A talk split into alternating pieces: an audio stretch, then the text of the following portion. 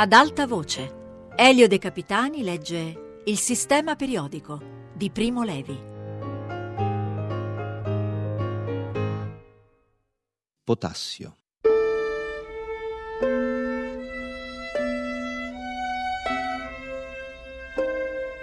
Nel gennaio del 1941 le sorti dell'Europa e del mondo sembravano segnate. Solo qualche illuso poteva ancora pensare che la Germania non avrebbe vinto.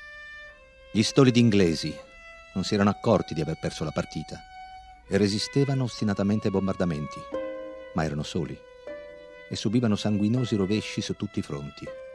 Solo un cieco e un sordo volontario poteva dubitare sul destino riservato agli ebrei di un'Europa tedesca.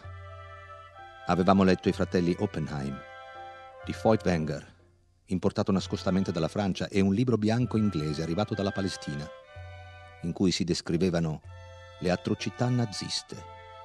Ne avevamo creduto una metà, ma bastava. Molti profughi dalla Polonia e dalla Francia erano approdati in Italia ed avevamo parlato con loro. Non conoscevano i particolari della strage che si andava svolgendo sotto un mostruoso velo di silenzio, ma ognuno di loro era un messaggero, come quelli che accorrono a Giacobbe per dirgli io solo sono scampato per raccontarlo.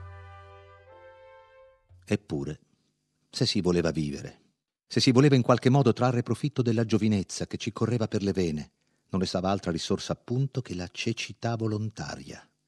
Come gli inglesi, non ci accorgevamo. Ricacciavamo tutte le minacce nel limbo delle cose non percepite o subito dimenticate. Si poteva anche in astratto gettare tutto e fuggire, trapiantarsi in qualche paese lontano, mitico, scelto tra i pochi che mantenevano aperte le frontiere, il Madagascar, l'Honduras britannico, ma per fare questo correvano molti quattrini ed una favolosa capacità di iniziativa. Ed io, la mia famiglia e i miei amici non possedevamo né gli uni né l'altra.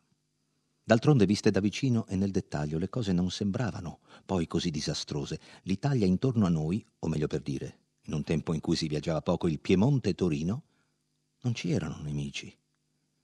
Il Piemonte era la nostra patria vera, quella in cui ci riconoscevamo, le montagne attorno a Torino, visibili nei giorni chiari e a portata di bicicletta. Erano nostre, non sostituibili, e ci avevano insegnato la fatica, la sopportazione e una certa saggezza. In Piemonte e a Torino erano insomma le nostre radici, non poderose ma profonde, estese e fantasticamente intrecciate. Né in noi, né più in generale nella nostra generazione, ariani o ebrei che fossimo, si era ancora fatta strada l'idea che resistere al fascismo si doveva e si poteva. La nostra resistenza di allora era passiva e si limitava al rifiuto, all'isolamento, al non lasciarsi contaminare. Il seme della lotta attiva non era sopravvissuto fino a noi era stato soffocato pochi anni prima con l'ultimo colpo di falce che aveva relegato in prigione, al confino, all'esilio o al silenzio gli ultimi protagonisti e testimoni torinesi, Einaudi, Ginsburg, Monti, Vittorio Foa, Zini, Carlo Levi. Questi nomi non ci dicevano niente. Non sapevamo quasi nulla di loro. Il fascismo intorno a noi non aveva antagonisti. Bisognava ricominciare dal niente, inventare un nostro antifascismo, crearlo dal germe, dalle radici, dalle nostre radici. Cercavamo intorno a noi e imboccavamo strade che portavano poco lontano. La Bibbia, croce, la geometria, la fisica ci apparivano fonti di certezza.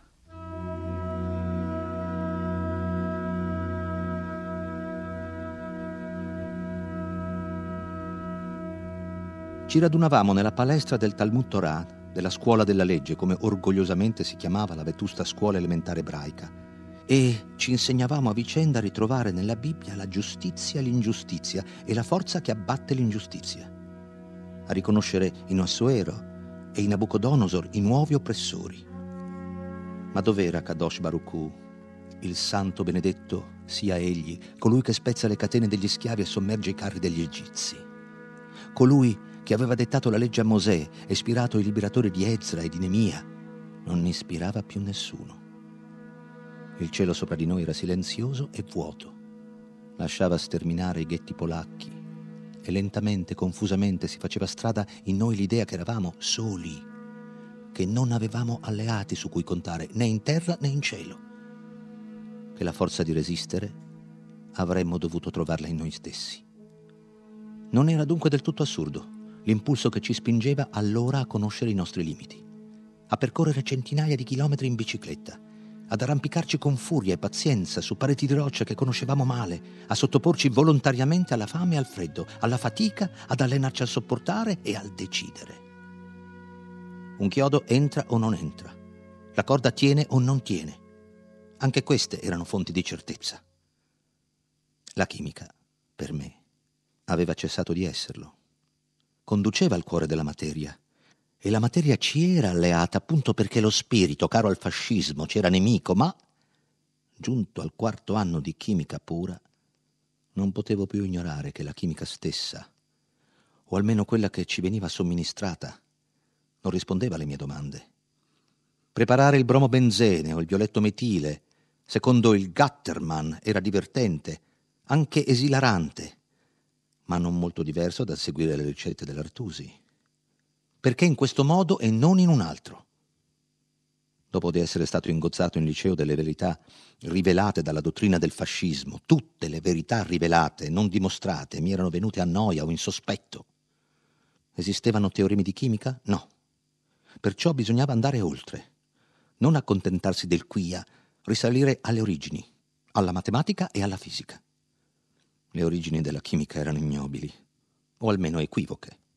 Gli antri degli alchimisti, la loro abominevole confusione di idee e di linguaggio, il loro confessato interesse per l'oro, i loro imbrogli levantini da ciarlatani o da maghi.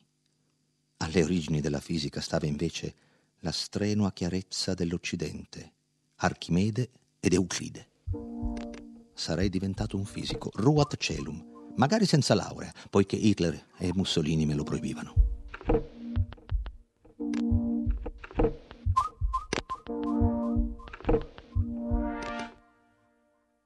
Faceva parte del programma del quarto anno di chimica un breve corso di esercitazioni di fisica. Semplici misure di vischiosità, tensione superficiale, potere rotatorio e simili. Il corso era diretto da un giovane assistente, magro, alto, un po' curvo, gentile e straordinariamente timido che si comportava in un modo a cui non eravamo abituati. Gli altri nostri insegnanti, quasi senza eccezione, si mostravano convinti dell'importanza e dell'eccellenza della materia che insegnavano. Alcuni lo erano in buona fede. Per altri si trattava palesemente di una questione di supremazia personale, di territorio di caccia. Quell'assistente, invece, aveva quasi l'aria di scusarsi davanti a noi, di mettersi dalla nostra parte. Nel suo sorriso un po' impacciato e signorilmente ironico, sembrava di poter leggere So anch'io che con questi apparecchi antiquati e consunti non combinerete nulla di utile e che inoltre queste sono futilità marginali e la sapienza abita altrove, ma è un mestiere che voi dovete fare e io anche, e perciò per favore cercate di non far troppi danni e di imparare quanto potete. In breve, tutte le ragazze del corso si innamorarono di lui nel giro di quei mesi avevo fatto disperati tentativi di entrare come allievo interno presso questo o quel professore. Alcuni, a bocca storta o magari con burbanza, mi avevano risposto che le leggi razziali lo vietavano. Altri avevano fatto ricorso a pretesti fumosi inconsistenti. Incassato compostamente il quarto o quinto rifiuto, stavo rincasando una sera in bicicletta con addosso una cappa quasi tangibile di scoramento e di amarezza. Risalivo svogliatamente via Valperga Caluso, mentre dal Valentino giungevano e mi sorpassavano folate di nebbia gelida. Era ormai notte e la luce dei lampioni, mascherati di violetto per l'oscuramento, non riusciva a prevalere sulla foschia e sulle tenebre. I passanti erano rari e frettolosi. Ed ecco, uno fra questi attirò la mia attenzione. Procedeva nella mia direzione con passo lungo e lento. Portava un lungo cappotto nero ed era a capo scoperto e camminava un po' curvo ed assomigliava all'assistente. Era l'assistente. Lo sorpassai, incerto sul da farsi. Poi mi feci coraggio, tornai indietro ed ancora una volta non osai interpellarlo. Che cosa sapevo di lui? Niente. Poteva essere un indifferente, un ipocrita, addirittura un nemico. Poi pensai che non rischiavo nulla, se non un ulteriore rifiuto, e senza ambagi gli chiesi se sarebbe stato possibile essere accolto per un lavoro sperimentale nel suo istituto. L'assistente mi guardò sorpreso. In luogo del lungo discorso che avrei potuto aspettare, mi rispose con due parole del Vangelo. Vienmi retro. L'interno dell'istituto di fisica sperimentale era pieno di polvere e di fantasmi secolari. C'erano file di armadi a vetri zeppi di foglietti ingialliti e mangiati da topi e tarme. Erano osservazioni di eclissi, registrazioni di terremoti, bollettini meteorologici bene addietro nel secolo scorso. Lungo la parete di un corridoio trovai una straordinaria tromba, lunga più di dieci metri, di cui nessuno sapeva più l'origine, lo scopo e l'uso. Forse per annunciare il giorno del giudizio, in cui tutto ciò che si asconde apparirà. C'era un'eolipila in stile secessione, una fontana di Erone e tutta una fauna obsoleta e prolissa di aggeggi destinati da generazioni alle dimostrazioni in aula. Una forma patetica ed ingenua di fisica minore, in cui conta più la coreografia del concetto. Non è illusionismo né gioco di prestigio, ma confina con loro. L'assistente mi accolse nello sgabuzzino a pian terreno dove lui stesso abitava, che era irto di apparecchi ben diversi, entusiasmanti e sconosciuti. Alcune molecole sono portatrici di un dipolo elettrico. Si comportano insomma in un campo elettrico come minuscoli aghi di bussola, si orientano, alcune più pigramente, altre meno. A seconda delle condizioni obbediscono con maggiore o minor rispetto a certe leggi. Ecco, quegli apparecchi servivano a chiarire queste condizioni e questo rispetto così lacunoso. Aspettavano chi li usasse lui era indaffarato per altre questioni di astrofisica, mi precisò, e la notizia mi percosse le midolla. Avevo dunque davanti a me in carne ed ossa un astrofisico, e inoltre non era pratico di certe manipolazioni che riteneva necessarie per purificare i prodotti da sottoporre alle misure. Per queste occorreva un chimico, e il chimico benvenuto ero io. Mi cedeva volentieri il campo e gli strumenti. Il campo erano due metri quadrati di tavolo e scrivania, gli strumenti una piccola famiglia ma i più importanti erano la bilancia di Westphal e l'eterodina. La prima la conoscevo già. Con la seconda feci presto amicizia. Era in sostanza un apparecchio radioricevente, costruito in modo da svelare minime differenze di frequenza. Ed infatti usciva brutalmente di sintonia e abbaiava come un cane da pagliaio, solo che l'operatore si muovesse sulla sedia o spostasse una mano, o addirittura se soltanto entrava qualcuno nella camera.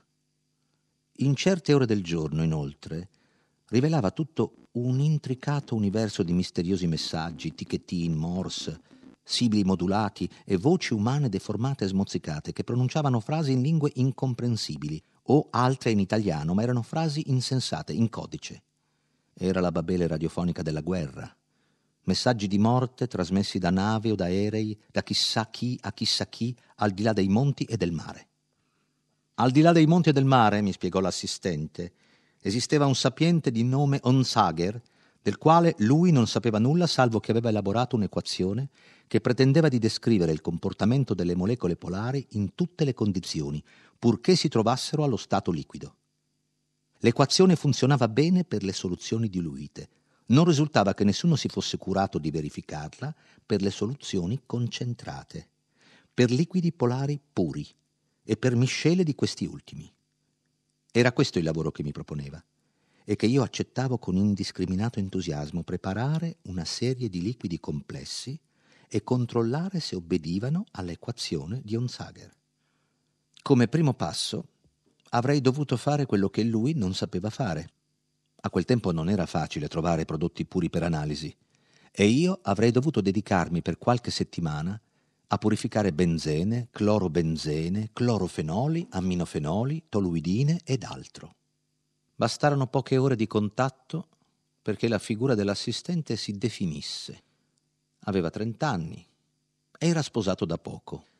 Veniva da Trieste ma era di origine greca, conosceva quattro lingue. Amava la musica, Huxley, Ibsen, Conrad e il Thomas Mann a me caro. Amava anche la fisica ma aveva in sospetto ogni attività che fosse tesa ad uno scopo.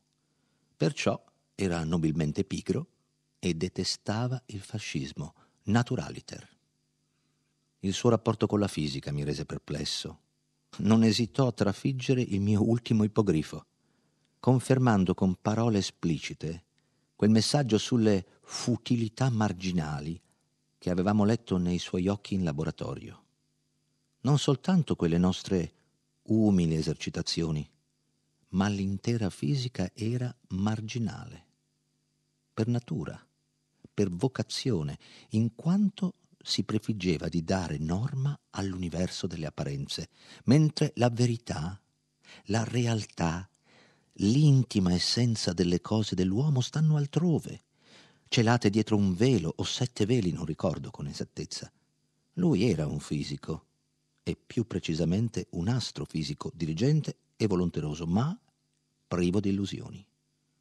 Il vero era oltre, inaccessibile ai nostri telescopi, accessibile agli iniziati. Era quella una lunga strada che lui stava percorrendo con fatica, meraviglia e gioia profonda. La fisica era prosa, elegante ginnastica della mente, specchio del creato, chiave al dominio dell'uomo sul pianeta, ma qual è la statura del creato dell'uomo e del pianeta? La sua strada era lunga e lui l'aveva appena iniziata, ma io ero suo discepolo. Volevo seguirlo? Era una richiesta terribile. Essere discepolo dell'assistente era per me un godimento in ogni minuto un legame mai sperimentato prima, privo di ombre, reso più intenso dalla certezza che quel rapporto era mutuo. Io, ebreo emarginato e reso scettico dagli ultimi rivolgimenti, nemico della violenza, ma non ancora risucchiato dalla necessità dell'opposta violenza, dovevo essere per lui l'interlocutore ideale, un foglio bianco su cui qualunque messaggio poteva essere inciso. Non inforcai il nuovo gigantesco ippogrifo che l'assistente mi offriva. In quei mesi i tedeschi distruggevano Belgrado, spazzavano la resistenza greca, invadevano Creta dall'aria. Era quello il vero, quella la realtà. Non c'erano scappatoie, o non per me. Meglio rimanere sulla terra, giocare coi dipoli in mancanza di meglio, purificare il benzene e prepararsi per un futuro sconosciuto ma imminente è certamente tragico. Purificare il benzene, poi, nelle condizioni in cui la guerra di bombardamenti avevano ridotto l'istituto, non era un'impresa da poco. L'assistente mi precisò che avevo mano del tutto libera, potevo rovistare dappertutto, dalle cantine al solaio, impossessarmi di qualsiasi strumento o prodotto, ma non acquistare nulla. Neppure lui lo poteva. Era un regime di autarchia assoluta. Trovai nello scantinato un bottiglione di benzene tecnico, al 95% di purezza, meglio che niente, ma i manuali prescrivevano di rettificarlo e poi di sottoporlo ad un'ultima distillazione in presenza di sodio, per liberarlo dalle ultime tracce di umidità.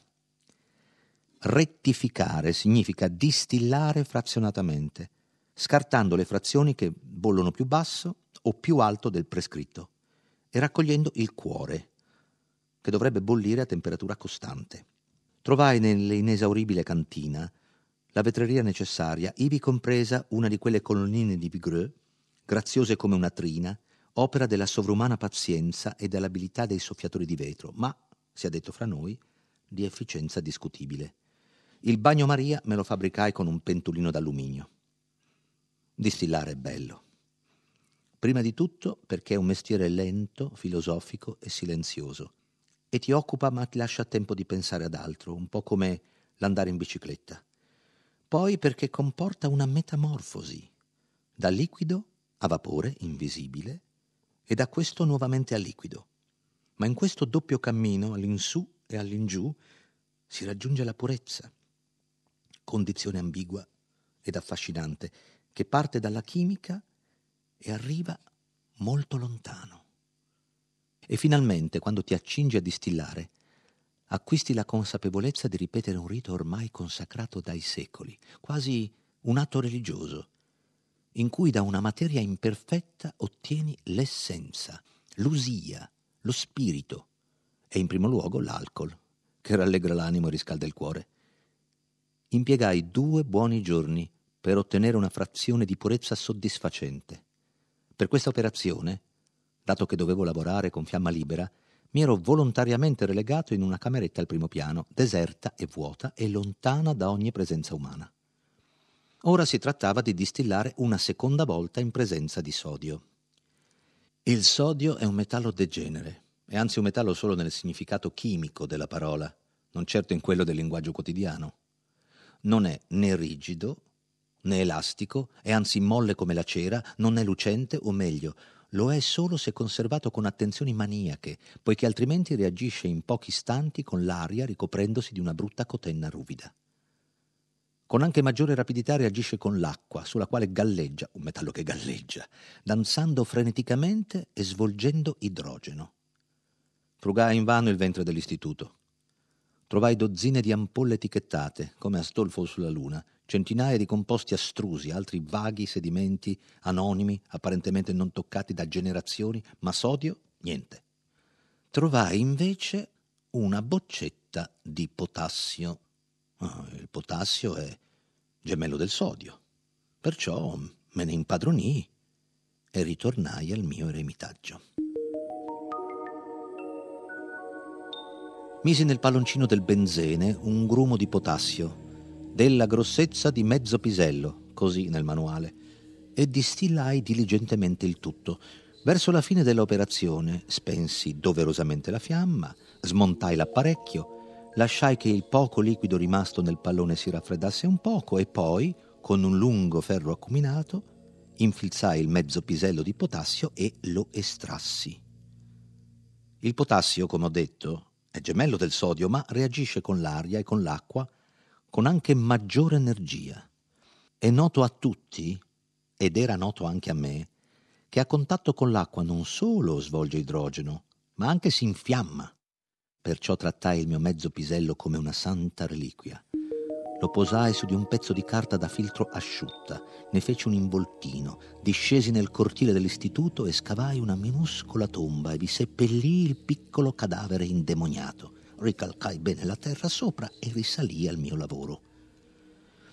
Presi il pallone ormai vuoto, lo posi sotto il rubinetto e aprì l'acqua. Si udì un rapido tonfo. Dal collo del pallone uscì una vampata diretta verso la finestra che era vicina al lavandino e le tende di questa presero fuoco mentre armeggiavo alla ricerca di qualche mezzo, anche primitivo, di estinzione, incominciarono ad abbrustolire i pannelli degli scuri ed il locale era ormai pieno di fumo. Riuscii ad accostare una sedia ed a strappare le tende. Le buttai a terra e le calpestai rabbiosamente, mentre già il fumo mi aveva mezzo accecato e il sangue mi batteva con violenza nelle tempie. A cose finite, quando tutti i brandelli incandescenti furono spenti, rimasi in piedi per qualche minuto, atono e come instupidito con le ginocchia sciolte, a contemplare le tracce del disastro senza vederle. Appena ebbi ripreso un po' di fiato, scesi al piano di sotto e raccontai l'episodio all'assistente. Se è vero che non c'è maggior dolore che ricordarsi del tempo felice nella miseria, è altrettanto vero che rievocare un'angoscia d'animo tranquillo, seduti quieti alla scrivania, è fonte di soddisfazione profonda. L'assistente ascoltò la mia relazione con attenzione educata, ma con un'aria curiosa. Chi mi aveva costretto ad imbarcarmi in quella navigazione, a distillare il benzene con tutte quelle cure? In fondo mi stava bene. Sono queste le cose che accadono ai profani, a coloro che si attardano a giocare davanti alle porte del tempio invece di penetrarvi. Ma non disse nulla. Assunse per l'occasione, malvolentieri come sempre, la distanza gerarchica e mi fece notare che un pallone vuoto non si incendia. Vuoto non doveva essere stato, doveva aver contenuto, se non altro, il vapore del benzene, oltre naturalmente all'aria penetrata dal collo. Ma non s'è mai visto che il vapore di benzene a freddo prenda fuoco da sé. Solo il potassio poteva aver acceso la miscela ed il potassio io l'avevo tolto? Tutto? Tutto, risposi io. Ma mi venne un dubbio. Risalì sul luogo dell'incidente e trovai ancora a terra i cocci del pallone. Su uno di essi, guardando bene, si scorgeva appena visibile una macchiolina bianca. L'assaggiai con la fenolftaleina. Era basica, era idrossido di potassio. Il colpevole era trovato. Aderente al vetro del pallone doveva essere rimasto un frammento minuscolo di potassio, quanto era bastato per reagire con l'acqua che io avevo introdotta ed incendiare i vapori di benzene. L'assistente mi guardava con occhio divertito e vagamente ironico. Meglio non fare che fare, meglio meditare che agire, meglio la sua astrofisica, soglia dell'inconoscibile, che la mia chimica impastata di puzze, scoppi e piccoli misteri futili. Io pensavo ad un'altra morale, più terrena e concreta. E credo che ogni chimico militante lo potrà confermare che occorre diffidare del quasi uguale. Il sodio è quasi uguale al potassio, ma col sodio non sarebbe successo nulla. Del praticamente identico, del pressappoco, dell'oppure, di tutti i surrogati e di tutti i rappezzi. Le differenze possono essere piccole, ma portare a conseguenze radicalmente diverse, come gli aghi degli scambi. Il mestiere del chimico consiste in buona parte nel guardarsi da queste differenze, nel conoscerle da vicino, nel prevederne gli effetti. Non solo il mestiere del chimico.